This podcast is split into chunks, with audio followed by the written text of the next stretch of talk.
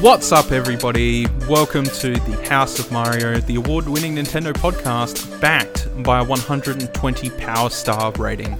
I'm your host this week, Bryce DeWitt, and the doors to episode 166 are open. This week, guys, I hate to be a downer, but it's going to be a short one. Uh, Drew and I are both extremely busy people at the moment. Uh, he's currently shearing at his family's farm, and because of this and because of the good days we've got at the moment for shearing, he's had to pump up to about 11 there most of the day and through the night. So, unfortunately, yeah, he's pretty unavailable, and it's Melbourne Cup week as well, which makes both my jobs very, very busy. Uh, just because, for whatever reason, horse races are important. I mean, sure, if you're into it. Um, essentially, this week, basically, it's just going to be talking about the news. And then on top of that, a little bit of discussion on the Age of Calamity Chapter 1 demo that was released and my thoughts, my expectations for the game, and what I currently want. Uh, I know Pikmin was released this week. Unfortunately, guys, uh, if you're looking forward to hearing about Pikmin stuff, I don't think Drew or I are going to cover it at all, unfortunately. Um, we just don't have the time or, you know, expenditure, I suppose, to sort of invest in Pikmin at the moment and get a good review of it and sort of talk about it in full detail. Uh, it is a port of a Wii U game, so I'm sorry, but you know, if if we do ever talk about it, it's going to be very late. Uh, it's just too close to too many major releases, including the new consoles and Age of Calamity at the end of the month. Uh, well, not even quite the end of the month, the 20th, right? Yeah. So, without further ado, guys, I guess what we'll do is we'll just jump straight into the news. Is that all? I fight for my friends. My body is still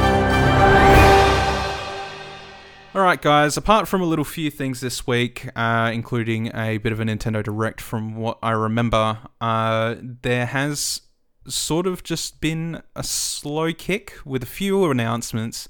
Um, a lot of them coming from uh, third-party developers, whether it be Ubisoft or Riot or whatever have you. Um, if you caught the Nintendo Direct this week, you'd know that there's some uh, goodies that sort of hit the sh- hit the shelves on the eShop, like uh, No More Heroes one and two, which is fantastic. Um, I've never played them, so it's a perfect opportunity for me to get out there and play those two before the third one comes out. Uh, obviously, it's kind of a big deal. The third one, uh, being that one and two were held in pretty decent regard, even though you know they sort of had a, uh, I guess, cult following, if anything. Um, I'm very keen to play both of them, and I intend to get around to them. So hopefully, we'll be talking about them on the show in a couple weeks' time, or whenever we get the time to actually play them. Uh, but for now, let's just quickly talk about the current news. So, Splatoon 2's Halloween uh, Halloween Splatfest happened this week. Uh, it's uh, obviously you know Splatfests are neither here nor there uh, at the moment. Uh, they sort of turn up when whenever they choose to. Uh, there's no schedule for them as per such. Uh, and with them comes no content updates or anything. But Splatfests are a really fantastic way to engage with the community, and the Halloween one has seemed to be no exception. So every news article, including this one, this week is going to be coming from My Nintendo News because it is probably my favorite news source out of the lot. So thank you, Sika, and the team there. Uh, anyway, Team Treat has won Splatoon 2's 2020 Halloween Splatfest. Splatoon 2, uh, 2's Halloween 2020 Splatfest has come to a close. After a weekend of Team Trick and Team Treat battling each other, a winner has been declared. Team Trick got more votes, but Team Trick managed to win more normal and pro matches, making them the winner of the Splatfest. And the results below put Trick at a 58.36 vote percentage, whereas Treat had 41.64. And then the difference between the normal and pro scores were minuscule, only by about 1% on the normal matches and 5% on the pro matches. So, anybody that participated, well done. You've won the Halloween Splat- Splatfest treat. Uh, and better luck next time, Trickers. And of course, uh, Pearl was heading Trick, and Marina was heading Treat. So, there you go. Marina wins again. And next up this week, we have a little bit of a Dragon Dragon Quest uh, teaser that's sort of come out uh, during an interview, I believe, uh, regarding what we can expect from the series in the coming future. The acclaimed and beloved Dragon Quest franchise will be celebrating its 35th anniversary next year, and Square Enix has been making pre- no, currently making preparations to celebrate it. Dragon Quest creator Yuji Horii Yuji Horii, was on hand at the Dragon Quest X Fall Festival 2020, where he teased that the company will be making all sorts of announcements in 2021. Here are his exact words from the event. Thank you very much for today. Next year, Dragon Quest will celebrate its 35th anniversary. I believe that we will be able to make all sorts of announcements in regards to that, and there is still a whole lot of fun to look forward to in Astoltia, which is the world of Dragon Quest X, Please continue to support Dragon Quest in the future. Thank you very much. So, obviously, it was made during uh, an MMO festival, so that was interesting. Um, it does speak volumes, obviously, that next year there's going to be uh, a major anniversary, one that we've had for Mario this year, in fact. So, hopefully, uh, we'll see maybe some. I'm guessing some compilations of some older games uh, sort of come out. Maybe a remake of some kind of one of the older ones, sort of probably one of the better selling ones. I can't. I I'm not a huge Dragon Quest fanatic. I like the games, but I'm not really sure what people's opinions are on uh, the older ones. Um, but usually these things come in tandem with like some sort of uh, remake when they when it comes to Square Enix uh, and the company the company's franchises in general. Uh, so yeah, hopefully we'll see something really neat from Dragon Quest next year. Uh, the next story is something that caught my eye uh, personally because I've invested a lot of time in League of Legends. Um, and if you're not really interested in League of Legends, but you're interested in the characters and the potential story uh, avenues it has, which it has plenty, um, there was some exciting uh, news from Riot Games this week. Uh, Ruined King, a League of Legends story coming to Nintendo Switch in 2021. So the article reads Development studio Airship Syndicate and publisher Riot Forge have recently announced that League of Legends spin off title is heading to Nintendo Switch platform in 2021. Uh, before I go on, um, it's important to note that Airship Syndicate are the people that made Darksiders Genesis. So if you're a big fan of Darksiders Genesis, um, you might have some faith in the developer, and if you're interested in jumping in that, that's a good thing as well. Uh, the game is titled Ruined King, a League of Legends story, and is set to be a turn based role playing game. The two companies have released a beautiful cinematic trailer for the game, which you can view down below. Obviously, you can't on a podcast. Uh, more details about Ruined King, a League of Legends story, will be unveiled in December, including gameplay footage. So I watched the trailer, it was absolutely gorgeous. Uh, it was fantastic, um, and I'm very keen to get more League of Legends lore, which you know um, I've just been reading for years. Pretty much, there's you know always been cinematics and stuff they've released, but most of the lore is in the reading. So it'd be good to have a more visual on-set representation of that lore. Um, and here's a description for the game as follows: The story is set in the two regions of Runeterra. Uh, is set in two regions of Runeterra, rather, Bilgewater, a port, the town that is home to a sea of monsters, dock gangs, and smugglers from across the known world, and the Shadow Isles, a land cursed with the deadly black mist which shrouds the island and corrupts those it comes in contact with. In order to defeat a common and mysterious enemy, players will likely for, uh, will form an unlikely party of beloved League of Legends champions: Miss Fortune, Illaoi, Braum, Yasuo, Ahri, and Pyke and it's really interesting that that was their selection. Uh, I can definitely tell that the last three, Yasuo, Ahri, and Pyke, are more of a popularity peak to help sell the game, if anything.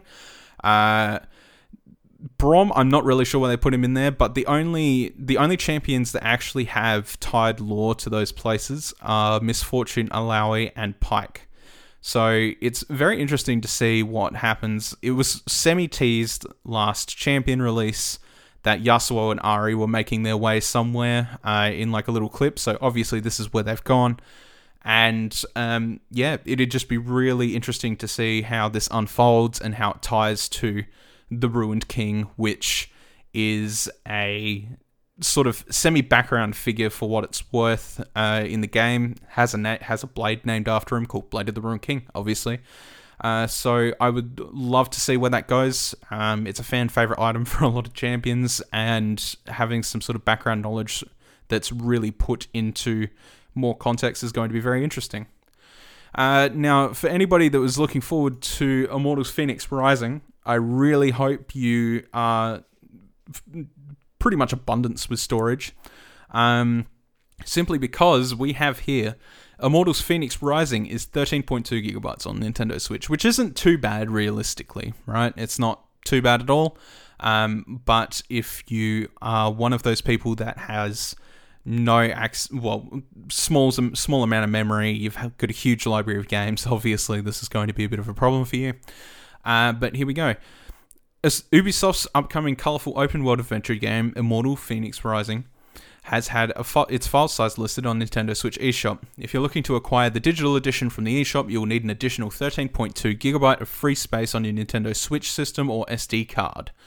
Immortals Phoenix Rising launches on Nintendo Switch day and date with other plat- platforms on Thursday, 3rd of December, which is fantastic, by the way, because I know I'm a big sucker for open world games, especially after Breath of the Wild, so this is definitely a pickup for me. But my uh, current situation is whether I pick it up on a new console, pick it up on the Switch, because I can see the benefits in both. I, I'm almost tempted to pick it up on the Series X when it does eventually pop into my hands, so hopefully uh, I can make my decision before then. uh, lastly, we're going to talk about something Age of Calamity related before we push on into the actual discussion of the game. Hyrule Warriors Age of Calamity demo frame rate and resolution analysis. So here we go. Take one look at your Nintendo Switch friends list, and it's almost guaranteed you'll see that most of the folks have tried out Hyrule Warriors Age of Calamity demo, which, yeah, they have. That released only a few days ago. If you played it yourself, you may have noticed the frame rate. Take a look on socials, and you'll see you're not alone in thinking the action can get a little choppy. And although the demo isn't necessarily necessarily representative of the final product, VG Tech on YouTube has recently uploaded a frame rate test video for the demo. According to their analysis, the demo runs at about 20 to 30 FPS. Time will tell if we see a day one patch to improve it. Here are the details surrounding the resolution for both docked and handheld modes. Docked mode uses a dynamic resolution, with the highest resolution found being 1440 by 810, and the lowest resolution found of being approximately 1013 by 570. Pixel counts at 1440 810 are common in the docked mode. Dock mode renders the UI at 1920 by 1080, which is interesting. Portable mode uses a dynamic resolution, with the highest resolution found being 960 by 540 and the lowest resolution found being approximately 676 by 380. Pixel counts at 960 by 540 are common in portable mode. Portable mode renders the UI at 1280 by 720. And performance in portable mode is similar to dock mode. Dock mode has a longer draw distance and improved LODs compared to portable mode. So, very interesting stuff, really, but a lot of people have been talking about this quite fervently um, which just leads me to believe that a lot of people haven't played Musou games on Switch. Um, as somebody that has many of them, uh, not quite all of them, because I'm not that crazy. Uh, I've got at least four Musou games. They all have very similar problems in that regard. They all run at very low FPS, and they sort of just do the job that they were meant to do in being a hack and slashy thing without too much attention. And here's the thing um, this doesn't bother me too much as a Musou fan. Bothers me as a Zelda fan, uh, simply because I guess I guess just playing Breath of the Wild and having like a, a sort of stable frame rate with not too much going on and you know all that it, it's it's good and serene in its own way and it's nice but I know I, I knew coming into this that Age of Calamity was going to be a Musou game first and foremost. Um, I know I have a history with Musou games in general, uh, even though it's relatively recent that I've been playing them more. Um, and the collection that I own on Switch, they all have performance issues in some way. Uh, it is just it is just Musou, and that is the thing. And it's it's been excused for years it's just because Zelda's got tacked onto it that people are suddenly now not too happy about it, which I get it, you know, that's that's fair enough for what it's worth, but at the same time, they're you know, huge games in terms of mob count and what you can do. I've heard a lot of people complaining about the co-op, uh, for example, but the co-op is split screen and it's sort of made so that one person could be at one end of the map and another person can be at another, and that makes the Switch chug. Uh, that's for fairly obvious reasons. You can't really fix it, and the only way you can do that is by downgrading the graphics even more. And to be completely honest with you, they're already sort of a downgrade as it is. It would be really depressing to see if they have to go back to like polygon levels of graphics just to hit 60 FPS, like most people seem to want. Um, so you know what? Uh, I'm not worried about this. If it does worry you at all, uh, I do recommend maybe you view other Musou games that are sort of on Nintendo Switch. Not, I don't necessarily mean purchase them, um, but just see how they run. Because trust me, it's it's not as big of a deal as it actually seems. It's just kind of a byproduct of being a game that's main target is having as many enemies on screen as pos- uh, on screen as possible to mow down. It is unfortunately just that. Now, that being said, uh, we'll call that the end of the news. Obviously, very quick, just wanted to get through it and talk about something else. Uh, there's not a lot of interest to me this week. Obviously, there might be some stuff there for you. Splatoon 2 was interesting. Rune King was interesting. Uh, Immortals Phoenix, Ri- Phoenix Rising is interesting, but it's just about file size. Uh, and obviously, the main grab this week was the Age of Calamity Chapter 1. So, I want to start off by saying that as happy as I am to have this chapter in my hands and play it and sort of, you know, work my way around it and get my early look at it before the 20th, um, it's it's almost a little disappointing, which is sad. Um, not in the gameplay aspects. The gameplay aspects is fine, um, and I'll talk a, a, bit more about that. But I'm sort of just giving my overall view first. Um, it's it sort of more or less comes down to the story and uh, that's kind of what this game is made for. You know, it, it is made to tell like a huge part of Breath of the Wild's story. Um, and the way they've cut that down is a little harsh, and I don't really like it in the first chapter. Uh, the gameplay is, you know, great, but the story's lacking, and I, I really hope they do fix it up a little bit. Uh, so we're just going to talk about the gameplay first because obviously, you know, a lot of people's questioning is is am I going to get the same level of difficulty out of this as Breath of the Wild? Am I going to get the same kind of longevity? Uh, obviously, there's a lot of people that have played, you know, 400 plus hours of Breath of the Wild with no fail. Uh, it's been out for three years, so it's not hard for people to sort of rack up that amount, especially when uh, you can restart and rediscover everything all over again a year later and sort of, you know, put that time into it. Um, and I have to say, you know, the problem is, is like, it is a Musou game, yeah, first and foremost. Um, so if you are not into mindless hacking and slashing, you're definitely not going to be a fan. It's the same as the first Hyrule Warriors and Fire Emblem Warriors if you've played it and you're exclusively a Nintendo fan, then you may have considered picking them up before. And if you weren't too interested in that, you're probably not going to be too interested in the combat of this one either. But I do want to give praise where praise is due, in that they do make a, they do make a few really good decisions with this game. Um, the first one I feel is that they implemented the rune system extremely well. So, as most people who have played the demo will know, every character can use runes. It is not a thing that is character exclusive to Zelda or anything like that. Um, and then they have items and food as well, which is a good way to sort of stock up and recover. Um, so, if you hold, I believe it's left bumper, you get access to rods and food. Uh, rods can be obtained by killing Wizzrobes, and then food is just sort of picked up or crafted as per normal. And if you hold the right bumper, it opens up the runes menu, which is awesome. Um, now, the pro- the thing with Musou games regularly is that it's very much based on a basic attack into a strong attack combo, depending on how many basic attacks before you press into a strong attack will affect what that attack actually does. So it's very simple to sort of understand uh, the combat system and what moves do what so that you can sort of manipulate the actual fights better themselves. For example, you know, uh, by pressing uh, Y twice and then X Link will do a shield surf attack, which is really good for sort of just mowing up enemies. Uh, and then you've got some sort of proximity attacks as well with your strong attacks, which is uh, good for mowing, well, for clearing a path around you, I suppose, is probably more of an appropriate action for it. And that's you know that's awesome. Uh, it is it is the Musou game I know, and that's fantastic. But where it really comes in, I feel, is definitely probably uh, how runes are sort of implemented.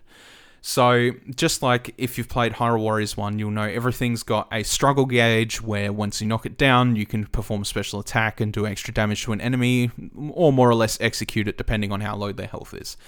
Um, so, basically, they still have that gauge, but the way that they mix up combat in this game is they make runes extremely important to allowing you to break that down. So if there's an enemy with a shield and they're about to do a shield bash attack or something, or um, there is a spinning moblin coming at you, you can use stasis to sort of break that up.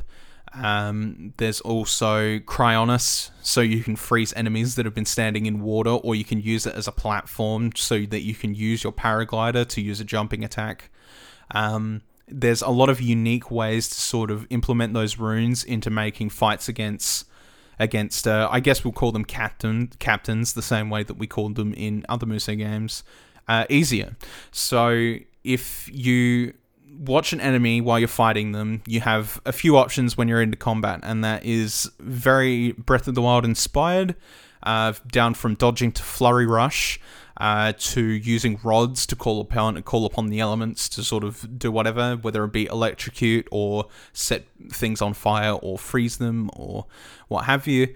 Um, and then runes are used in the context of making uh, defenses negligible. So if an enemy's got a shield and you throw a bunch of bombs at them, you will break the shield, and as a result, you will make them vulnerable. And being vulnerable, they take a lot more hits to their struggle gauge, which makes it easier to get them down to that one hit execution or more powerful attack, depending on the enemy, and you can move on. Uh, the way that they've implemented this is really smart, and it does break up that monotony of the Musou combat a lot, and I'm very happy about that. Um, Musou combat does get very boring at times, and this is just another way to sort of uh, work you through multi multi enemy situations that are usually just broken down to a you know three prong attack or whatever combo your favorite is. Um, so tossing bombs can clear out large amounts of enemies and stuff as well, whatever have you. Um, being applicable to all characters, it means that even if you're not used to a character, this thing is always going to be super universal and you're never going to struggle with it, which is fantastic. Um, and Link is Link is sort of very basic without them, uh, and he's kind of meant to be that way. Uh, he does have a few options that obviously a lot of characters don't have because all the characters have their own unique combat styles, but using runes is a super effective way to deal with enemies in combat. And I'm glad that they're sort of just not a tie-in to sort of solve situations like, you know, get you up on a ledge or do this or break down a wall, which, you know, those are all things that are still implemented in the game anyway, but they are also extremely useful in combat situations. Um, so Link, again, as I said just before, is a very basic hero. He sort of gets in there with his sword. He does a few things. He has a bow special attack, and yeah, you know, he, he's kind of just what you'd expect Link to be. It's not it's not too much of a uh, a move on from the norm, I guess. I don't know. I was looking for a word for it. It's not too much of a move on from the norm. Um, he sort of attacks with this sword. He has a bow special. Uh, he uses runes. He's going to be the most familiar character to people who are sort of going into a Musou brand new, which is uh, fantastic. You know, that's exactly what Link needs to be in this situation, and he fits that just fine. Um, the two other playable characters, I'm going to talk about them briefly as well. Uh, one is Impa. So I think Impa got a lot of hype for obvious reasons. Um, obviously, we have not seen young Impa prior to this game, and she's always sort of been a staple in Zelda lore for very obvious reasons. She's always been Zelda's protector or, you know, s- sort of guardian in general. Um, in Hyrule Warriors, she had a great sword and she was badass and she was really fun to play. And I, I'm safe to say that she's pretty much the same here, except she goes for a different approach. Uh, so now she use uh, she uses uh, short swords, short, uh, I guess, sort of more dagger type blades. Um, but her whole central mechanic is using ninjutsu in comparison to what old Impa did in Hyrule Warriors. Um, so by hitting hitting a certain button, your strong attack, I believe, it marks an enemy, and if you kill that enemy, you gain that mark. And as you gain marks, you also gain copies, shadow clone copies of Impa, and you can use that to your advantage. Um, they sort of stack up with her in a line, and they all copy the attack that she does, and it makes mowing down crowds of enemies super super easy. Um, and it's it's really fun to play as her just simply because she's so, I guess, unique in comparison to Link. It is a little bit confusing on how to work out her playstyle at first, but once you do, you know, it's, it's pretty neat. Um, you'll execute different specials depending on how many of the signs you've collected as you've mowed down enemies. Um, but her strongest her strongest asset in any forte, I suppose, is the ability to just run through enemies like a lawnmower, and that's you know pretty much what you want in a Musou game. She's a very strong investment. Um, if you wanted to make her your main damage dealer, like in any party whatsoever, she'd be a very valuable asset. She's easily she can easily mow through bases quite well, and it's definitely just a fun time playing as her. Um, she's sort of geared more towards people that want a little bit more of a a, a bit more of a mechanical understanding of a character, which is cool. Um, it's definitely a unique take on Impa as well. I feel like historically she's always been sort of like a stealthy, you know, obviously being a Sheikah, she's always been sort of a stealthy kind of character. Here she's more more or less magic based character and it's definitely fun to play as her. Um, and then the other playable character we had was Zelda, and this is where things get a little bit uh, iffy because a lot of people sort of think, well, how does Zelda work? And the funny thing is, guys, is that she pretty much just works exactly the same as you would expect her to. She uses runes, she uses the Sheikah Slate to do her attacks and such. Uh, her specials regard like the, the bomb and a whole group stasis and stuff like that as well. Um, it does feel a little bit jarring having uh, her using runes on top of also having the option of using runes. Um, but the way that you, Zelda uses them are quite unique and kind of fun. Um, she is more of a ranged attacker, as you would probably expect from sort of more of a sideline supporty character. Um, and it's uh I guess there's not really much to comment. Like you would pretty much expect exactly what it is. It's basically her just flinging stuff around with the magnesis, uh, hitting people with cryonis, and then using stasis from time to time to initiate an enemy cut down. Uh, it's it's very strange. Um, again, using having having the options to use runes or runes, but it works somehow, and it is just fun to play, uh, which is you know perfect for what it needs to be. Uh, if it wasn't fun to play, you know you wouldn't be playing it. It is a Musou game, and they are very straightforward. Uh, anyway, so that being said, those are your three playable characters in the demo in Chapter One. Um, it's it's all fairly fluid. The combat itself is uh, quite quite what you'd expect.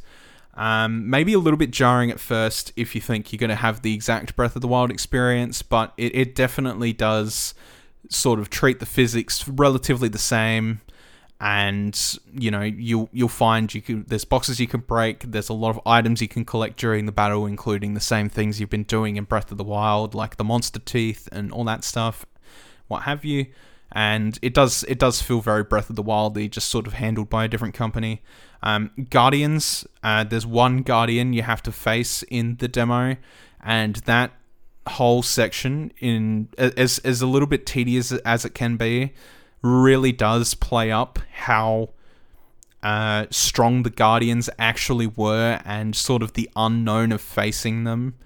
Uh, because they sort of dug them up and used them for their own purposes, but without, you know, actually combating one uh, before. It's it was hard to sort of gauge how, how to defeat one, and there's a whole quest that's sort of dedicated into trying to run this guardian around and kill it in some way without you know anybody anybody getting hurt. Um, it is a very cool little sequence, and it does really show that the Guardians were a strong force in the past, especially since how meager you can make them in Breath of the Wild by the end of it when you get as powerful as you do. Um, it definitely helps sort of their image a hell of a lot more. Um, and I can't wait to see sort of how it goes forward and how Guardian battles are handled, whether they can actually sort of figure out things the way they are. Okay, so now that we've talked about the story, uh, the story, the gameplay, very briefly, um, because really, guys, it's it's free. You might as well just go download it yourself. I'm not gonna, you know, push onto it too much. That's sort of just your overall summary. Um, but this is the chapter one of the story, so I'm going to talk about it here. Uh, if you do not want spoilers, you're probably better off not listening past this point. But to be honest, there's not a hell of a lot to spoil, and you're really not missing much at all. And that's part of my disappointment in this. So, to be honest, if you want to be spoiler free, sure, you can stop listening right about now and sort of skip more towards the end. Um, but you're not missing much.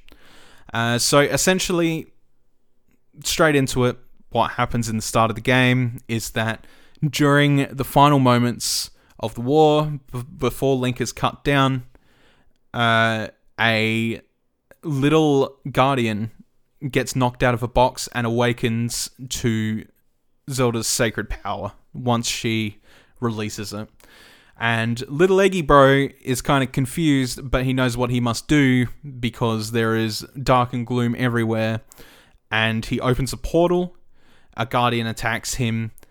He fails uh, to kill little Eggy Bro as he gets through the portal, but he sends back uh, the guardian sends back some malice to the past in order to impede I guess I guess the timeline and push through the future.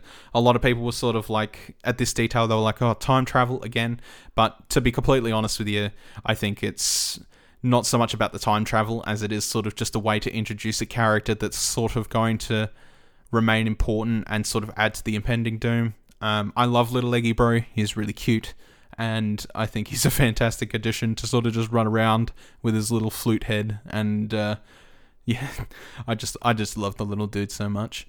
But anyway, he ends up back in the past just as Hyrule's going through another wave of attacks from Moblins, Bokoblins, Ganon's forces in general. And as you sort of fight throughout the battlefield and make your way, completing objectives, eventually you sort of turn up. Uh, Link turns up at a small town and finds little Eggy Bro. He's sort of knocked out and then he hears a scream from the other side. Impa is being chased by a bunch of goblins. Drops the Sheikah Slate. Link catches it midair and then goes to face the goblins. Um, at that point, at that point in time, it activates, activates the tower. Little Eggy Bro wakes up, and all the moblins get knocked out. So from there, they're starting to see a bit of a connection between the Sheikah Slate and Eggy Bro, and they're sort of moving forward. Um, Impa doesn't really say too much. She kind of just says thanks, and then they sort of move on. It's like cool. Uh, but the way they sort of make it seem is that they don't know each other, so a formal introduction almost seems kind of necessary at that point.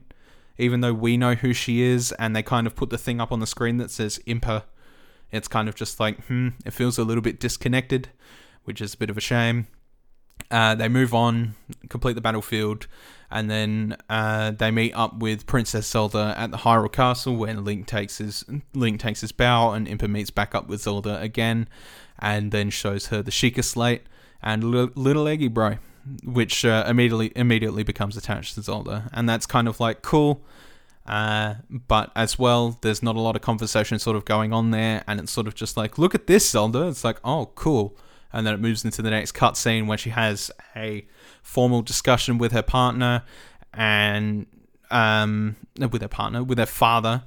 Her partner's Impa. Um, with her father, and says that you know I'm taking this Eggy Bro with me, and I'm going to go see Robbie and Purah. And he goes, okay, but I'm appointing Link as your knight. And I expected more here, to be completely honest, because she's got such a disdain for him in the beginning, uh, in the first few memories in Breath of the Wild, where it's sort of just like, oh, I don't need this. Like, I don't need him here. He's just sort of getting in my way. Like, I, I don't want to be followed around by a voiceless sheep. It's like, okay, but she doesn't really display that here, and they kind of just move on and head towards Robbie and Purah and that's it. they have they have the big battle with the Guardian there, and they're trying to figure out ways to damage it and ways that they can sort of manipulate the situation to work to their advantage and minimize casualties and whatnot. Uh, so you spend the time going around the battlefield and activating Guardians uh, that can laser it back until eventually it's weak enough to sort of just take on Solo. You have to run away from the Guardian the entire time this part is awesome to be completely honest with you because it just shows like the guardians are just are a destructive force. They still run around and target you with a laser. They're not quite as fast as they used to be uh, but they do knock down base camps and fence posts and you know barriers and stuff like that just by being big boys. And that's you know sort of something that i was hoping and expecting and that's awesome and that's exactly what they need to be in this story so fantastic on that point. Um, but at the end of that, they're just like they're just kind of like, okay, cool.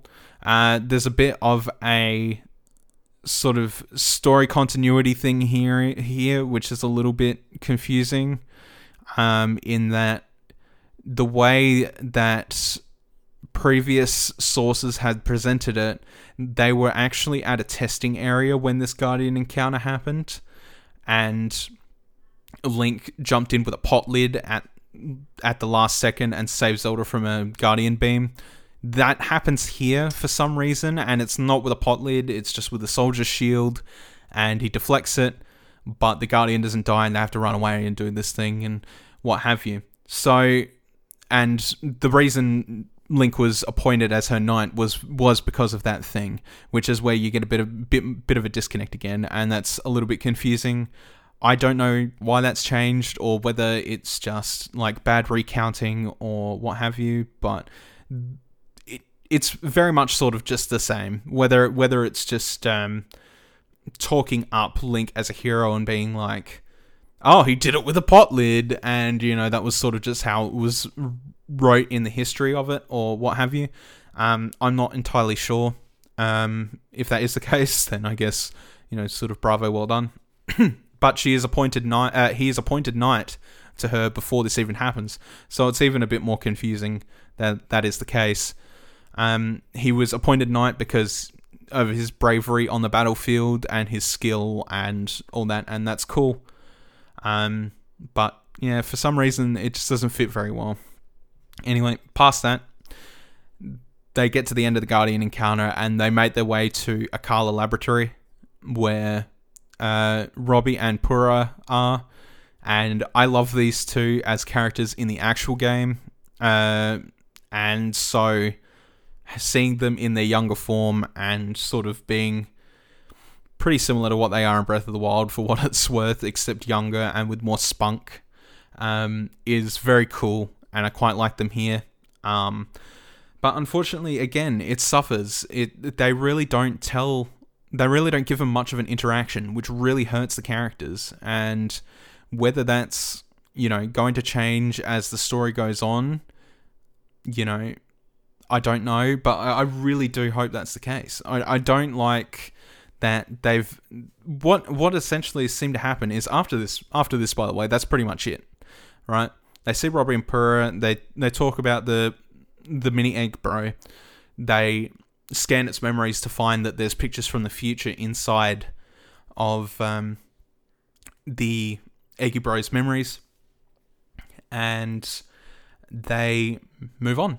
They don't. They don't really interact. They don't talk. I was really expecting um, Purah and Impa to have an inter- interaction, considering that they're siblings, and uh, they don't. They just don't. It's just it just doesn't happen. They're kind of just like, oh, here's the info, and then moves on. And then you've got some little activities to do, uh, and not much else. They they show you the next four story plots, which is the obviously the champions um, for chapter two, but chapter one ends at that point, and the only thing you can do after that is side content. Um, so back to what I was saying before, the summary the summary of it is really is that there's not. It feels like at least the first chapter was cut down to fit a demo length, and that does harm it a lot because a lot of the storytelling happens when Link becomes Zelda's champion. It's super important to the whole overarching point of Breath of the Wild's uh, memory recollection quest. Like it's the whole the whole point of it was to see those characters grow into what they are. But it's it's like Zelda feels absolutely nothing for Link here whatsoever. No, not even a negative thought she's she's kind of just like, ah, yes, Link is here to protect me. I don't really care. He's just another soldier. Let's move on. There's no there's no similarity at all to what happened in the past with Breath of the Wild, um, where just about every memory was sort of an interaction between Link and Zelda sort of coming together and having different experiences with each other, and her sort of growing into him and enjoying his company and what have you. Just none of it's there, and it is it is a little bit depressing because as a game that is sort of solely made to storytell, those interactions are extremely important, and it does feel really flat. And I'm really hoping that they do bring it back and that they flesh it out more, and that this was just sort of like a demo, a demo problem but the fact that they cut down the first chapter to fit into demo length um, because this is this is where it's going you know? This is the first chapter of the game. There is no there is no extended version sort of coming out. It feels cut and that's a little depressing only because of what I said before you know there is a huge relationship there that needs to be explored and it is really cut short um, Impa does not have much of a voice apart from Hazel the look, Hazel the look, Hazel the look. Um, granted, yeah, that's kind of the point of her character is to sort of just be there for Zelda and support her where it's necessary. And it's yeah, it, it's kind of drained. Um, so I guess for here, I'm going to leave it at that because if I keep talking about it, like I'm sort of just going to keep going into lore and whatnot. And it's already been 43 minutes, 15 minutes longer than I wanted to be. Almost. Um, essentially, I really, really hope that they pick this back up and give it more flavor text as the story goes on because right now it feels really short-handed and the like the plot doesn't rely on Eggy Bro too much, which is good. Like that that was kind of important, but in in doing something like that, they've also you know made enough room to sort of like explore these relationships by having Eggy Bro just sort of be there and be like a plot a plot point to help drive the story. But they don't do anything with that spare time that they've created by not making him a central faction. Um, so unfortunately, it does fall flat. And if if they don't sort of fix it out throughout the main game, the whole purpose of the game is sort of lost. It is a game that is meant to storytell. You're not really particularly here. I don't. I can't say many people are particularly there just for the Musou game. I think they're primarily there to see the stuff that they never got to see in Breath of the Wild because of the way that the story was told. Um, I'm ho- I'm holding hopes because obviously it's um, a huge a huge reason why people are buying this game and they knew that from the beginning that it was going to be very lore driven and it was going to be very important to understanding what exactly happened in Breath of the Wild and I just I just really do hope that it sort of comes back together. Anyway, guys, um, I think that's probably all I'm going to talk about it for now. Um, I'm still really excited for the game, but as a Musou fan, you know that's that's not too hard. I'm excited for Strikers as well, for example. Um, it's going to be a, a good game for what it's worth, but whether we get the same sort of lore and stuff that we want from it is questionable at this time. Um, I am enjoying the miniature stuff that goes around it, like the map development and sort of talking to you know traders and what they need and opening them up to buy more items and stuff like that. It's a whole it's a whole feature that's not really highly explored in the demo. It is kind of just there for their sake. Hopefully, as time goes on, its importance will sort of show throughout the game because it is sort of very, I, guess, mm, very telling of like where Hyrule's headed. It's headed for war. It's like headed for a major scale war, and the map of Hyrule, like just everywhere in Hyrule, is looking for you know resources and you know it's it's got little tidbits like somebody wants to open up a sword training center and you've got to provide resources and resources and rupees and stuff for that and link learns off of that because he attends the classes and just just the little stuff like it is nice but it is very short at this time they only give you a couple of little things to do um, that'll be expanded and hopefully that will sort of just make things a little bit better um, Korok's back in the game. Hooray. I don't really want to talk about them at all. Um, and yeah, I, I feel like, you know, they tried to take as much as they could of Breath of the Wild to make it feel like it is still a part of that world, but at the same time, make it the 100 years before when the war happened and sort of making that the important point of like Hyrule is now gearing up for war rather than recovering from war. And that's, you know, perfect. But the story does need to tighten up. Its loose screws first before it sort of pushes too far ahead. And you know a lot of stuff gets left behind in the dust out of disappointment because it does it does need to tell a story first and foremost. So uh, yeah i guess that's my summary um, i did, really did want to talk about it with drew this week um, but unfortunately we're sort of just too busy and being the person who would spend the amount of time I did on the demo. Um, it was kind of just best for me to get on and talk about it, I suppose. Um, I I enjoyed it for what it's worth. Uh, I'm sure I'll probably talk about it a bit more with Drew next week, not in so much detail, but sort of ask him uh, ask him what he enjoyed about it, if he played much of it at all, um, and yeah, we'll just see how we go. Anyway, guys, that's it for this week. But I feel like I'm missing something. It's really sort of getting to me. Uh, I can't remember exactly what it was. Hi, Nintendo fans. Reggie here. Thank you for your never ending support. Whoa, whoa, giving whoa, me a whoa, whoa. Cut the music, cut the music. I'm sorry, Reggie. We have to keep you in there for another week. It's going to be a fantastic, uh, fantastic holiday. Look, man, there's no need for the sarcasm. Really, really. We're, we're gonna we're gonna bring it back soon. I promise you, it'd be fine. I could lock you in a room, give you just a little food and water for a week. Whoa, that's uh, a bit aggressive. Look, I, I know that we keep you in there, mate, but we do give you food and water, and there's alcohol to drink, and there's plenty there.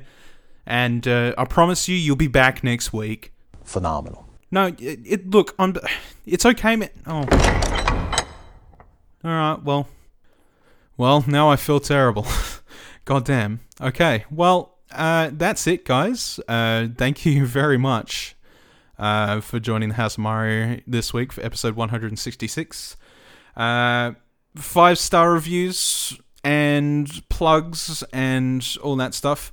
Um, because I forget these things. You know, that's just how busy I've been. I haven't written myself a script. Um, so we've got plugs. We have you can follow the show at the House of Mario on Twitter. Uh, you can follow Drew at iDrewby uh, on Twitter and I believe Twitch as well. And you can follow me at Ivy on Twitter. Uh, if you would like to join our Discord community, there will be a link in the show notes. Please join because we do have a lot of lovely people in there that love to make discussion, and it's just a fantastic time overall, which is you know exactly what you're looking for. Um, we also put this put these. I'm going to mention this because we don't really talk about it too much. Uh, we do put this show up on video form on YouTube from time to time. Um, it's not every week because unfortunately, you know, video time, video processing, and all that. It, it you know, it, it all takes time, but. When we do, we chuck the show up there. So if you want to go have a look at that, youtube.com forward slash iDrewby. Uh, and be sure to leave us a five star review in your podcast player of choice because you know what? That helps us out a lot, guys, and we really appreciate it a lot. Anyway, this week's Nintendo Jukebox is going to be a Legend of Zelda Breath of the Wild mix, the main theme by Holder. I really like this one. I'm not sure if we've had it on the show before, but it's super awesome. And uh, yeah, it, it's the perfect week to chuck something Zelda there, so here you go. This is what you're listening to. Anyway, guys, the doors to episode 166 and the House of Mario are now closed. We'll catch you next time.